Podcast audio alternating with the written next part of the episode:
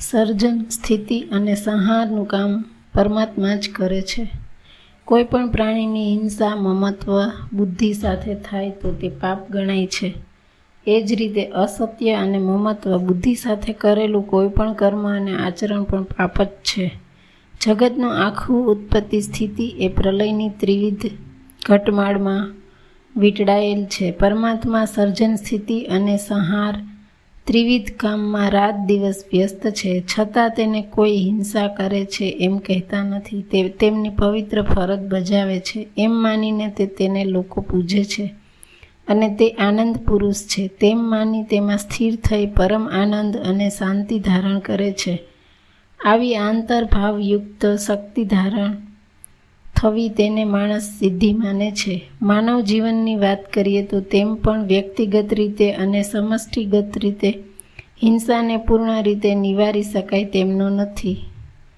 એ સત્ય હકીકત છે. એણે માણસે હિંસાથી ભડકવાની જરૂર નથી, ભય પામવાની જરૂર નથી, પણ એના સાતત્ય વચ્ચે પણ અહિંસા શક્ય છે. વિનાશ અને હિંસા વચ્ચે તફાવત છે.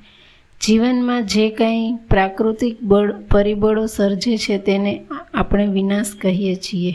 અને માણસ પોતાના મમત્વ, બુદ્ધિ, જે કંઈ પ્રયત્નોને પરિણામે જે વિનાશ સર્જાય છે, તેને આપણે હિંસા કહીએ છીએ. આ પાયાનો ફેરફાર છે. આમ જગતમાં વિનાશ અનિવાર્ય છે, તે સ્વાભાવિક હોઈ શકે છે. અને જે પણ જ્યારે હિંસા તો માનવ સર્જિત હોય અને મમત્વ, બુદ્ધિ રહિત હોય તો નિર્વાય ગણાવી શકાય.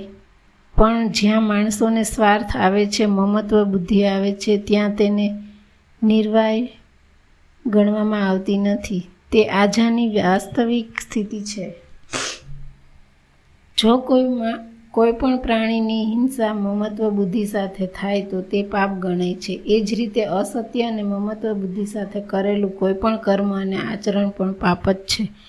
આમ અહિંસાને માનવનો આંતરધર્મ છે. જેમને અહિંસક બનવું હોય તેમણે આ અંતર શત્રુને પોતાના સ્વભાવમાં દ્રઢ કરવી જોઈએ. તો જ અહિંસક બને, બની શકે. આમ એક વખત થયા પછી આપણું શરીર જે કાંઈ કરશે તે બીજું ગમે તે હોય, પણ હિંસા તો કદાપી નહીં જ હોય. આ છે અહિંસાનો સત્ય સ્વરૂપ સિદ્ધાંત. જગતનું કોઈ પણ સર્જન શૂન્યમાંથી આવિર્ભાવ પામતું જ નથી. આ પહેલાંનો સિદ્ધાંત છે અને વિનાશ કદી પણ કોઈ વસ્તુનો સંપૂર્ણપણે થતો જ નથી, તે બીજો સિદ્ધાંત છે. આમ આ સૃષ્ટિમાં જે કંઈ પરિવર્તનની પ્રક્રિયા ચાલી રહી છે, વિનાશ લાગે છે, તે આપણી ગેરસમજ છે, અજ્ઞાન છે. વિનાશ એટલે તેમાં એક નામરૂપને સ્થાને બીજું નામરૂપ આવે છે. માટીમાંથી ઘડો બન્યો તો માટીનો નાશ થયો અને ઘડો અસ્તિત્વમાં આવ્યો, પાણીનો નાશ થયો તો વરાળ અસ્તિત્વમાં આવી. આમ કોઈ વસ્તુનો નાશ શક્ય જ નથી, માત્ર ને માત્ર રૂપાંતરણ છે. આપણો પણ નાશ નથી. આ આપણો આત્મા શાશ્વત છે, અજન્મા છે, એટલે આપણું પણ રૂપાંતરણ છે. આપણે આપણી બુદ્ધિમાં રહેલું મમત્વને કારણે રૂપાંતરને આનંદ સાથે સ્વીકારતા નથી. માટે દુઃખી છીએ.